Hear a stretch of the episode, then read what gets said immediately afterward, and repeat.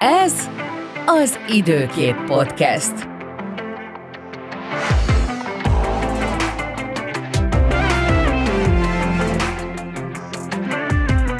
Sziasztok, ez az Időkép Podcast, én Falcsik Tomi vagyok, és itt van velem Szente Varga Bálint. Sziasztok, köszöntöm a hallgatókat.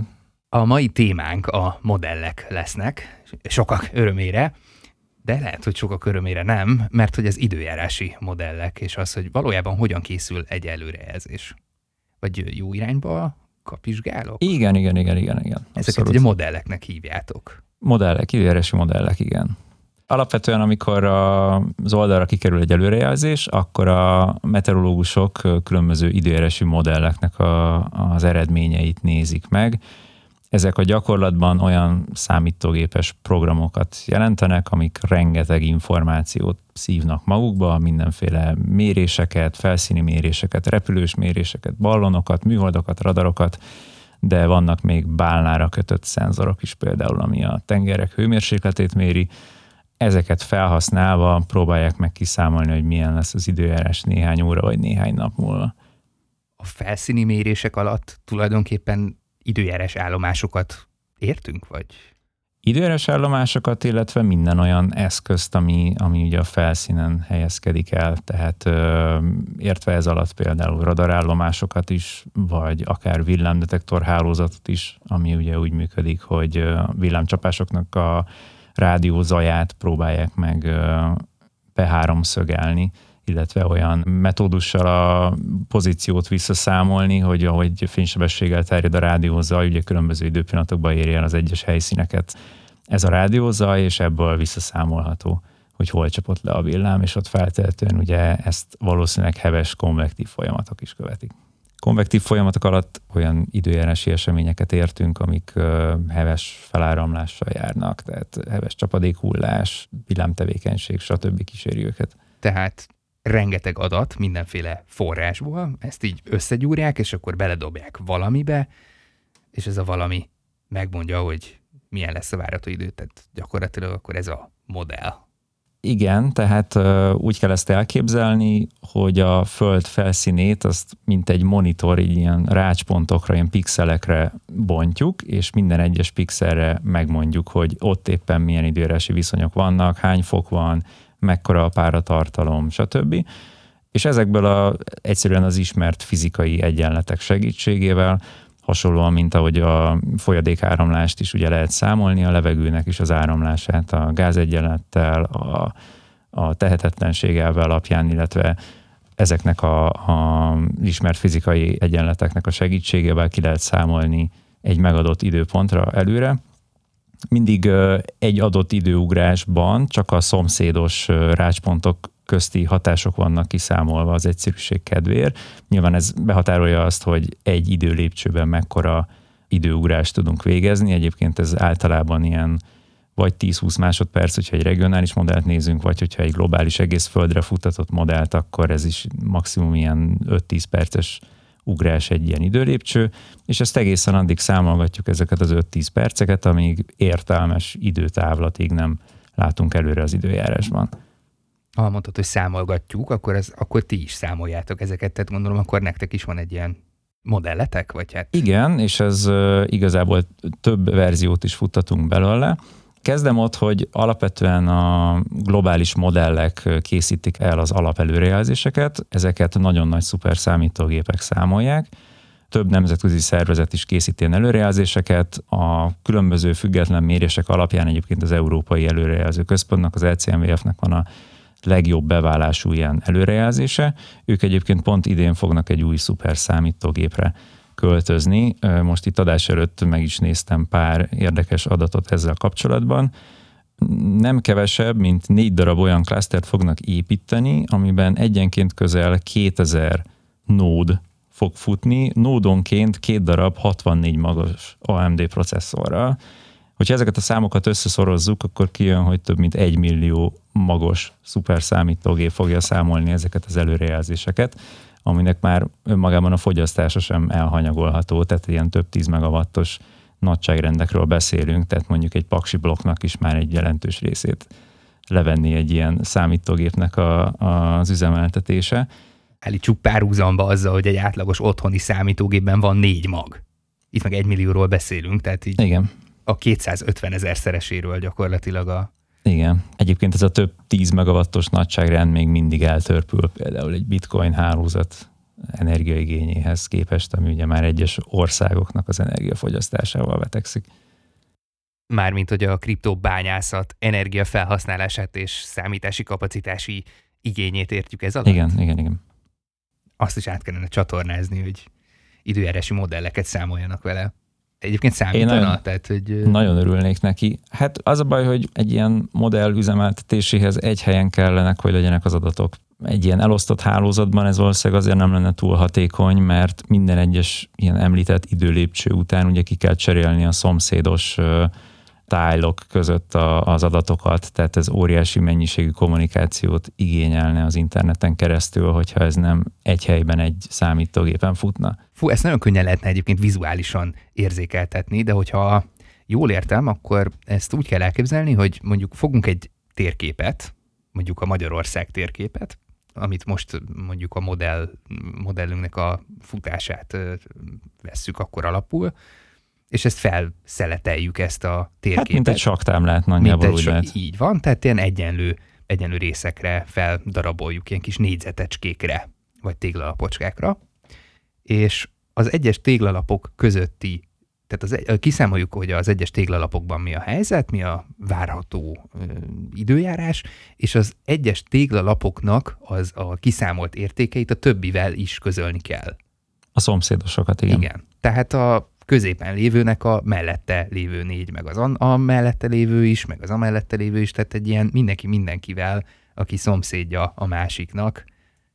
Hú, most hirtelen belegondoltam, ez borzasztóan sok adat ide-oda. Igen, hát nem, nem véletlenül ilyen 10 gigabites Ethernet linkekkel vannak ezek általában összekötve, ezek a különböző nódok. Na hát mi nem futtatunk azért ilyen nagy számításigényű előrejelzéseket, mi egy lokális modellt futtatunk, ez azt jelenti, hogy mi a Kárpát-medence és környezetének a területére számítjuk ki a várható időjárást. Két különböző verziót is futtatunk, amihez két különböző ilyen globális modellnek a kimenetét vesszük alapul. Az egyik az amerikai, a másik pedig a német előrejelzést veszi alapul a számításhoz. Ezek egyébként naponta négy alkalommal futnak, három napra előre készítenek előrejelzést, és olyan három-három és fél óra, mire, mire ezt kiszámolják. Mi egy 80 magos processzort, illetve szervert használunk, amiben négy processzor üzemel, ebből is értelemszerűen kettőt a két különböző modellnek, illetve van egy harmadik nem nyilvános verzió is, ami maga a fejlesztés zajlik, tehát ott Ú, titkos. Az egy fejlesztést azért úgy kell elképzelni, hogyha történik például olyan időjárási esemény, amit nem fogott jól a modell, akkor utólag újra futtatjuk különböző beállításokkal, megnézve, hogy lehetette volna akkor jobb prognózist készíteni. 10-ből 9 ilyen kísérlet amúgy nem sikeres, tehát ez eléggé türelmet igénylő fejlesztési mód, de van olyan, hogy, hogy találunk egy optimálisabb beállítást, és akkor azt nyilván más egyéb helyzeteken is kipróbáljuk visszamenőleg, és hogyha, hogyha úgy találjuk, hogy jobb előrejelzéseket produkál az új beállítás, akkor tesszük éles üzembe, amit a felhasználók is meg tudnak nézni. Egyébként a W-vel vrf.időkép.hu címen lehet böngészni ezeket a kimeneteket bárkinek. Tehát akkor ezeknek a modell futtatásoknak a kimenetei teljesen nyilvánosok, meg lehet, bárki megnézheti, hogy mit számoltatok ki. Éppen. Igen, igen, igen. De ez fontos hozzátenni, hogy egy nyers modell kimenet az sosem lesz annyira jó, mint amit abból később egy meteorológus elő tud állítani. Tehát egy meteorológus mindig tudja azt, hogy a- modellnek milyen gyerekbetegségei, hibái vannak, milyen időjárási helyzetekben mely modellek Aha. szolgáltatják a jobb előrejelzéseket. Például van olyan, ami havas helyzetekben nagyon alábecsli reggel, hogy mennyire hűl le a levegő, valamelyik a sz- széllökéseknek a nagyságát tudja pontosabban fogni, mint más modellek, tehát nem lehet egyértelműen azt mondani, hogy van egy modell, ami mindig jobb, mint a többi. Nyilván vannak olyanok, amik többször találják el a valóságot, azok, azok szoktak győztesként kijönni a versenyből, de van egy egészséges verseny, és, és maga az előrejelző meteorológus is látja azt, hogy a modellek közti szórásból, hogy illetve az előrejelzések különbözőségéből, hogy mennyire valószínű egy adott időjárási helyzet bekövetkezte. ide kapcsolódik az is egyébként, hogy a, most már egyre kevésbé ha csak egy-egy kiragadott futást használnak egy-egy modellből, sokkal gyakoribb most már az úgynevezett valószínűségi előrejelzések használata, amit még a legelső podcast epizódban Varga Sándor kollégám is említett, hogy ezeket a modelleket több alkalommal is újra futtatják, úgyhogy nagyon kicsit megváltoztatják a bemenő adatokat. Mondok egy példát, mi lett volna, ha Sopronban délután nem 17, hanem 18 fokot mérnek, mi lett volna, hogyha a tátra tetején nem 70, hanem 80 kilométeres szél fúj, stb. És ezekkel a nagyon kicsit megváltoztatott adatokkal többféle verziót lefuttatnak, és ezek, a, ezek az előrejelzések az első pár napban nagyon hasonló eredményt fognak produkálni, viszont ahogy telik az idő, egyre, egyre tágabb lesz a, az értékkészletük, tehát egyre, egyre többféle kimenetet fognak mutatni, egyre inkább el fognak távolodni a, egymástól az előrejelzések, és ebből tud a meteorológus szakember arra következtetni, hogy mennyire valószínű a beválás, illetve egy adott modellfutásnak a, a bevállási esélye mennyire, mennyire mondható biztosnak. Ezt valahogy egyébként úgy, lenne, úgy lehet elképzelni, mint amikor egy kavicsos hegyoldalról legurítunk egy labdát, akkor az elején mindig ugyanolyan indítjuk, akkor elején nagyjából ugyanarra fognak elindulni a labdák, viszont ahogy pattognak a köveken ide-oda, idővel egyre nagyobb távolság lesz az egyes pályák között, míg a végén már semmi köze nem lesz a, az egyes futásoknak egymáshoz, ez az előrejelzhetőségnek a határa. Tehát erre mondja azt egy, egy meteorológus szakember, hogy akkor azok után már nem, nem tud semmi biztosat mondani, hogy milyen lesz a várható időjárás. Sanyi egyébként az első részben 50 tagú fákjáknak hívta ezt a valószínűségi előrejelzést, amiről beszéltél az előbb. Igen, hát a fákja az egy megjelenítési módja a valószínűségi előrejelzésnek, ahol egymás mellé rajzolják például egy adott pontra a várható hőmérsékletet, és akkor ahogy ezek a vonalak az elején együtt mennek, aztán egyre jobban szétválnak, ez vizuálisan úgy néz ki, mint egy fákja. Innen kapta a nevét. Kicsit kanyarodjunk vissza mindennek az elejére. Tehát ugye mondtad, hogy a mostból elkezd kiszámolódni a, ebben a modellben a jövő, de hogyan kerül a most a modellbe? Tehát mit, mit értünk ez alatt? Igen, ez egy nagyon ez... érdekes kérdés. Ezzel foglalkozik az adatasszimiláció tudományág, ugyanis ez egyáltalán nem triviális. A légkör túlnyomó többségéről nincs információnk, hogy most ott éppen milyen adott időresi helyzet uralkodik, csak ráutaló adataink vannak. Például, hogyha van Győrben meg Budapesten egy hőmérőnk, akkor nem tudjuk azt, hogy mondjuk Tatabányán hány fok van, hogyha ott nincs hőmérőnk, csak következtetni tudunk rá. Nyilván vannak egyszerűbb megoldások, ahol azt mondjuk, hogy ha itt 10 fok van, ott 20, akkor félúton biztos 15 van, de nyilván ezt így érezni is lehet abból, ahogy mondom, hogy ez valószínűleg nem fogja takarni a valóságot. Amit az időjárási modellek csinálnak, hogy kiindulási adatként a saját maguk előrejelzését veszik alapul az egyel ezelőtti futásból. Ami ugye kicsit ilyen tyúktojás probléma, ugyanis valahol el kell indulni. Igen, tehát hogy ez a, akkor, akkor gyakorlatilag nem is, a, nem is a valódi most van alapul véve? Az egyel korábbi futás van alapul véve, amit az azóta beérkezett mérésekkel javítanak fel. Tehát ez azt jelenti, hogy futott mondjuk 6 órával korábban az előző futás, és azóta beérkeztek különböző felszíni mérések, műholdas mérések, stb. És ezekhez az adatokhoz próbálják finoman hozzáhúzni a modellt. Hülyeséget fogok valószínűleg kérdezni, de mi van, hogyha nem volt jól beállítva a modell, vagy hát nem akarok ilyen erősen fogalmazni, de mondjuk érdekes adatok jöttek ki, tehát nem tudom, mondjuk 10 fokot adott, de valójában nem 10 fok van, hanem mondjuk 15 akkor gondolom az, az nem úgy történik, hogy hirtelen beletápláljátok, hogy akkor most 15 van, mert ez egy 5 fokos emelkedés, és akkor, vagy mit tudom én, én nem is, nem is ez, inkább a széllel mondanám, hogy mondjuk jelentősen nagyobb a szélsebesség, mint amit a modell számolt. És ha hirtelen egyszer csak azt mondod, hogy jó, akkor most igen, az, azért használtam azt a kifejezést, hogy finoman húzza hozzá, tehát nem feltétel nélkül vannak ezek az adatok felhasználva, hanem pont az előbb is említett valószínűségi előrejelzésből nézi meg az adatasszimilációt végző modul azt, hogy mekkora volt a szórás egy adott időjárási paraméterre egy adott pontban, és ezen a szórás tartományon belül keresi meg egyébként azokat a futásokat, amik a legkisebb hibát tartalmazták, azt a néhányat, és azokat próbálja aztán tovább javítani ezekkel az adatokkal. Nagyon fontos, hogy tényleg csak egy finom hozzáhúzás történik, mert hogyha teljes erővel hozzáhúznánk a mért adatokhoz, akkor rengeteg hibát vinnénk a rendszerbe, ugyanis ezek a mérések is rengeteg hibával terheltek.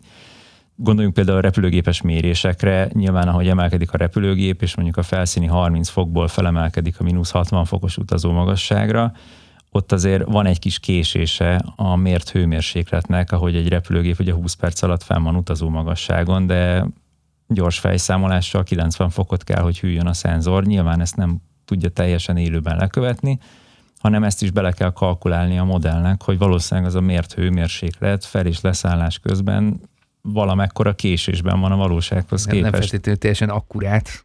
De alapvetően például egy radaros mérés is, hát aki látott már nyers radarképet, az pontosan tudja, hogy, hogy rengeteg zajjal terhelt, ugye nálunk is a c üzemelő az országos mentői szolgálat által üzemeltetett radaroknál nagy problémát okozott sokáig a rosszul beállított 5 GHz-es wifi eszközök Ú, által hát okozott a zaj. A igen. Igen, amíg mindenféle ilyen fénynyalábok jelentek meg a radarképen, amit egyszerűen az okozott, hogy a, a wifi-t üzemeltető emberek nem állították be a régiókódot megfelelően Magyarországra, és hát tudtukon kívül is, de hát illegális rádiózavart okoztak a rendszer működésében. Ezeket is ki kell tudnia szűrni egy modellnek, különben olyan csapadékelemek fognak megjelenni benne, amik a valóságban nem is léteztek.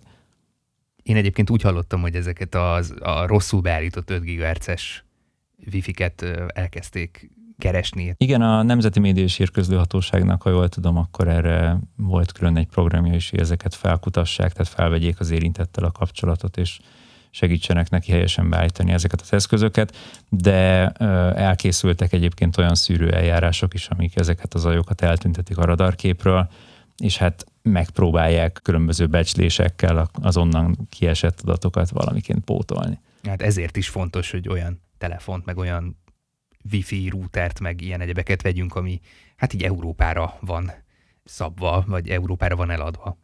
Igen, egyébként más országokban még szigorúbb a fellépés, tehát tudtam, hogy például a cseheknél komoly pénzbírságra is számíthat az, aki a meteorológiai radarsában sugároz véletlenül a wifi eszközével. Egyébként egy ilyen rádiós interferenciára másik példa Amerikában az 5G mobil hálózatok által okozott interferencia, ugye erről cikkezett is a sajtó még pár hónappal ezelőtt, ahol az okozta a problémát, hogy a meteorológiai műholdak ezt a 23,8 GHz-es sávot is vizsgálják, mert ezen keresztül tudnak a légkörnek a vízgőz tartalmáról információt kinyerni. Ehhez elég közel helyezkedik el az a 26 GHz-es frekvencia sáv, amit meg a milliméter vévnek is marketingelt 5G frekvencia használ, csak azt tudni kell, hogy ez már egy olyan magas frekvencia, hogy ezt most már egy üvegajtó is elnyeli. Tehát ezeket inkább ilyen stadionok, koncert, nagy színpadok, stb. parkok lefedésére tudják inkább használni, tehát épületfalak ezt már teljesen elnyelik. Magyarországon ezt a frekvenciát egyébként a mobil operátorok használják a, a mobil adótornyok közti adatátvitel elősegítésére, de ha jól tudom, akkor ezeknek már elkezdték előkészíteni egy másik sávra az áttételét, mert itt Magyarországon is idővel el fog indulni ez a, ez a 26 GHz-es milliméter wave szolgáltatás. Ez még egy olyan 5 éves távlat. Igen, ott az a terv, hogy 32 GHz-re tolják fel, ami hát aztán az is, az is okozhat még gondokat, mert ott meg gondolom ilyen időjárás és egyéb dolgok azt már eléggé extrémen tudják befolyásolni azt a magas hát frekvenciát, de térjünk inkább vissza az időjárásra, mert szerintem a sokkal, sokkal izgibb téma, mint a hullámterjedés és társai. Visszatérve a témában rendeztek egy konferenciát, ahol az 5G hálózatot építő szolgáltatók, illetve a meteorológus szakemberek egy ilyen félsikert tudtak elérni, ugyanis most ezeknek a mobil tornyoknak az adó teljesítményét megállapodás szerint limitálják, de azok az aggodalmak, hogy még, még ez se biztos, hogy elég elég lesz, lehet, hogy, hogy még ennél többre lesz szükség. Az mindenképpen túlzó állítás volt, hogy több tíz évvel visszaveti majd ez az időres előrejelzéseket, ezt a tapasztalatok is mutatják. Nyilván ilyen mobiladótornyok azok kizárólag sűrűn lakott helyszíneken üzemelnek, ahonnan azért szerencsére így is van épp elég időjárási mérésünk. A műholdas mérések az elsősorban a ritkán lakott részei a Földnek szállítanak rengeteg plusz információt, tehát óceánok felett, sivatagok felett, sarkvidék felett, stb. Ott pedig nincs interferencia ilyen téren. Egyébként ezek azért is nagyon fontos információk, mert ugye maga a tenger felszín is nagyon ritkásan mért, tehát ott egy-egy mérésnek sokkal nagyobb impaktja van mondjuk egy sűrűn lakott területről származó méréshez képest. Másrészt, ha, ha megnézzük, hogy milyen időjárási rendszerek alakítják Európa időjárását, akkor azért a legnagyobb információt erről pont az Izland-Grönland környékén lévő felszíni mérések biztosítják. Tehát ezt több kutatásban is kihozták, hogy az ott lezajló időjárási jelenségek, az ott létrejövő ciklonok vannak az egyik legnagyobb hatással a kontinens időjárására, és nemrég egyébként indított kifejezetten az ECMVF a modellek pontosabb tételének céljával egy olyan projektet, hogy ilyen kis mini drónhajókat bocsájtottak a Grönland partjainál a vízre, amiknek ráadásul nem is a hőmérséklete, hanem a, a légnyomás mérése a legnagyobb impaktjú adat. Ugye azt, azt, azt utólag mindig vissza lehet követni, hogy mi az a, mi az a mérés, ami, amit hogyha kiveszünk a rendszerből, akkor nagyságrendileg romlik a beválás. Például egyszer, amikor egy nagy viharciklont nem tudott megjósolni egy hétre előre az európai modell, akkor egy utólagos kutatás kihozta azt, hogy egyetlen egy Kanadában lévő légnyomás szenzor meghibásodása miatt, hiányzó adat miatt nem számolta ki annak a ciklonnak a létrejöttét. Ha az a szenzor ott akkor jó lett volna, akkor kiszámolta volna a modell. Említette korábban itt már drónhajókat, az időképnek is van drónhajó projektje, bár igaz, az Nagy Gergőhöz tartozik, de hát ha te is tudsz valamit mondani. Ezt Balatonon csináljuk egy kísérleti projekt, gyakorlatilag egy modellhajó van átalakítva, stabilabbá téve és különböző időresi szenzorokkal, kamerával felvértezve. Az a cél, hogy egy előre felprogramozott útvonalat vég tudjon hajózni, felismerje például azt is, hogyha túl nagy szembeszél miatt nem fogja tudni teljesíteni az útvonalat, és akkor inkább forduljon vissza, és a méréseit pedig élőben 4G hálózaton keresztül tudja közvetíteni akár a Facebook oldalunkra is, illetve a, a dolgozó meteorológusok részére a mért célerősségeket, vízhőmérsékleteket, stb. Mert hogy egyébként mennyire vannak elérhető adatok így a Balaton közepéről például, hova ez a hajó bemerészkedik? Nyilvános adatok nincsenek, de van néhány mérőbója Például a keleti medencének a közepén is van egy. Na hát ez egy finom kis téma, hát akkor ízelítőnek hagyjunk meg szerintem ennyit, aztán hogyha Gergő úgy dönt, akkor jön és beszámol a többi részletről. Visszatérve egyébként a repülők hőmérséklet érzékelő szenzoraira, mekkora impaktja van ezeknek egyébként az előrejelzésben? Van-e egyáltalán impaktja? Van, és ezért is érezhető volt ez, amikor a koronavírus járvány kitört, és ugye megcsappantak ezek a mérések Akkoriban egyébként lecsökkent az időresi modelleknek a beválási valószínűsége is mérhetően, de szerencsére viszonylag hamar sikerült pótolni ezeket az adatokat. Egyrészt volt egy amerikai cég, aki a járvány idejére elérhetővé tette ingyenesen az amúgy pénzért árult repülőgépes mérő hálózatának az adatait. Másrészt pont akkor indult el az Európai űrügynökségnek egy új műholdja, ami egy teljesen új technológiát használt, űr lézerrel mérte a magassági szeleket, és ez most nem egy rossz James Bond film. Vagy Austin Powers. Vagy Austin Powers. Ő a lézer. Na jó, nem, ezt nem tudom csinálni annyira jól, mint, mint az eredeti hangban volt. Na, tehát űrlézer, igen. Igen, és ezek Doppler elv alapján tudják mérni, tehát kibocsájtanak egy lézerimpulzust, megnézik, hogy a visszaverődő jelnek mennyivel tolódik el a frekvenciája, és ebből kiszámolják, hogy a magassági szelek milyen erővel fújnak. Visszatérve az Austin Powers-re, ott ugye lézer volt a cápákon, uh, itt meg időresi mérőszenzorok vannak a bálnákon, és ez még rímelt is, amik egyébként a tengernek a hőmérsékletét, só, sótartalmát és egyebeket mérnek.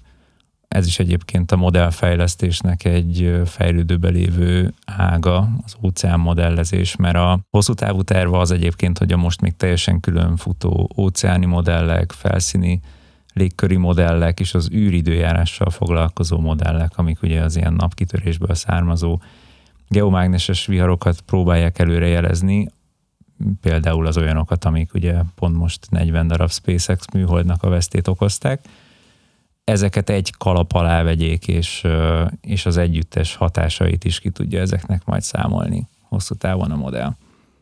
Na jó, hát hogyha itt már itt ilyen űrlézer, meg, meg meteobálnák, meg nem tudom mikről van szó, akkor biztos vagyok benne, hogy a mesterséges intelligencia az pite ehhez képest. Tehát, hogy mi a szerepe a mesterséges intelligenciának a meteorológiában, vagy az előrejelzésekben inkább így kérdezném.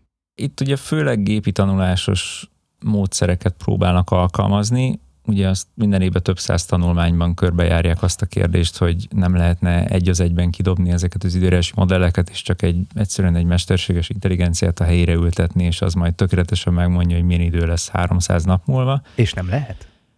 Hát a tapasztalat azt mutatja, hogy a legjobb eredményeket a két technológia kombinálásával lehet elérni.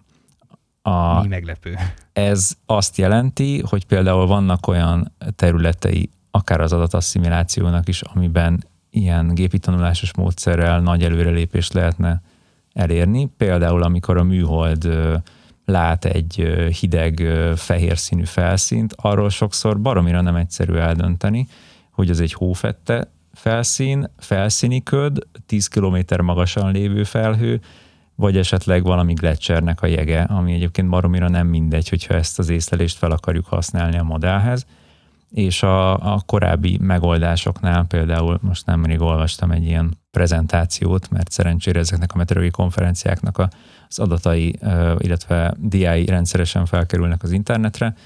Ott például ilyen osztályozós módszerekben már most felül teljesítik a gépi tanulásos módszerek a korábbi eljárásokat, de biztató eredményeket értek el egyébként a radiációs számításoknak a kiváltásában is. Ez egy nagyon költséges, tehát azt jelenti, hogy sok számítást igénylő része egy időjárási modellnek, ahol azt számolja ki a szoftver, hogy a beérkező napsugarak, illetve a felszínről a kisugárzó hő, az hogy verődik szét a légkörben, ugye ezt a felhők visszaverik, különböző domborzati elemek beárnyékolják, stb ezért ezt nem is szokták egyébként minden időlépcsőnél kiszámolni, hanem egyszerűsítésként csak mondjuk minden ötödik időlépcsőnél futtatják le, és azt feltételezik, hogy addig változatlan a következő öt időlépcsőben egy ilyen.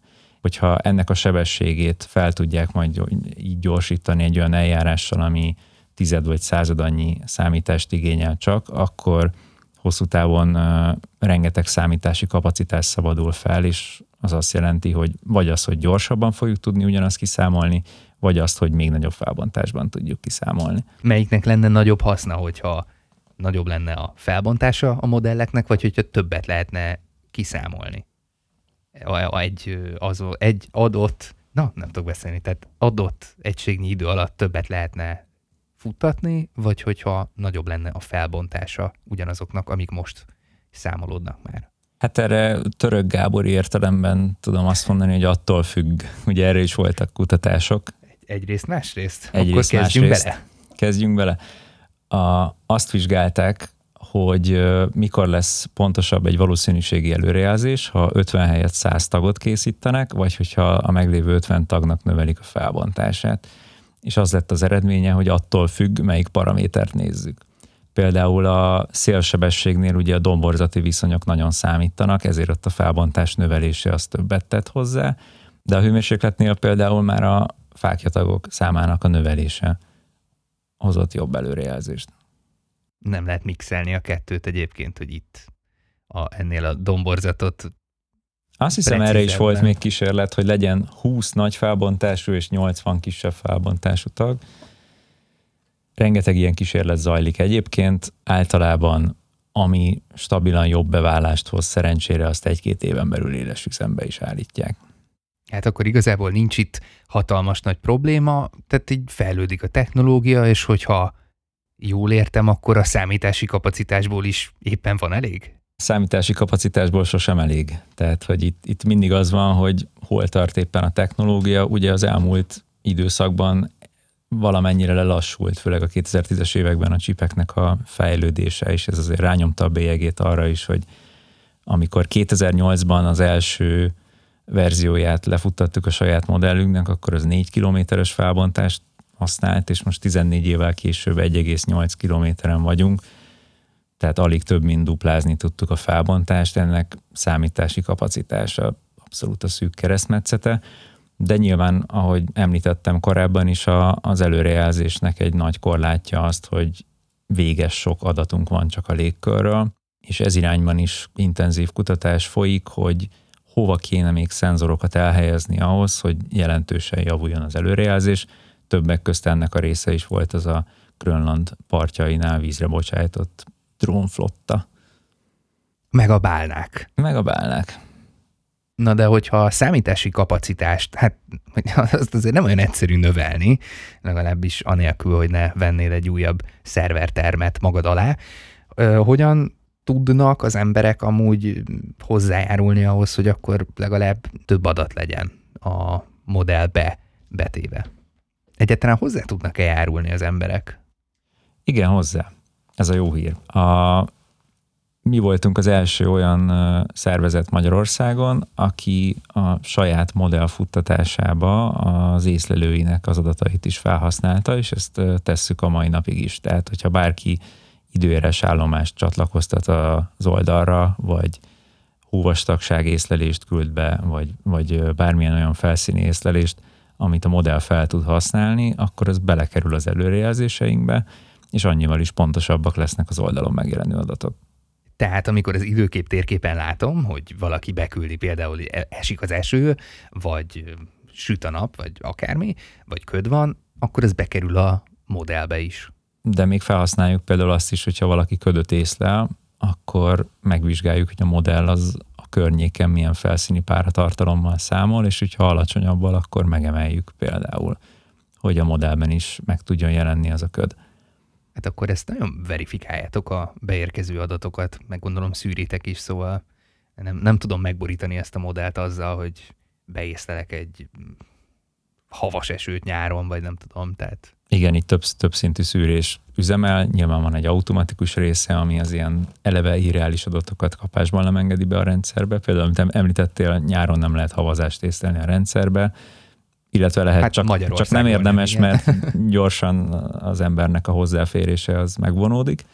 Ilyenkor a rendszerhez, de nyilván az ilyen szofisztikáltabb kísérleteket is a meteorológusaink és moderátoraink figyelik, és eltávolítják a rendszerből. Milyen finoman fogalmazta, ez szofisztikáltabb kísérleteket, tehát a kis rosszakodat, Vannak, és egyébként az az érdekes, hogy amikor az iskolai táblákon a vakáció szónak az utolsó betűje is felkerül, akkor hirtelen nagyon megszaporodnak az ilyen rossz beküldési kísérletek.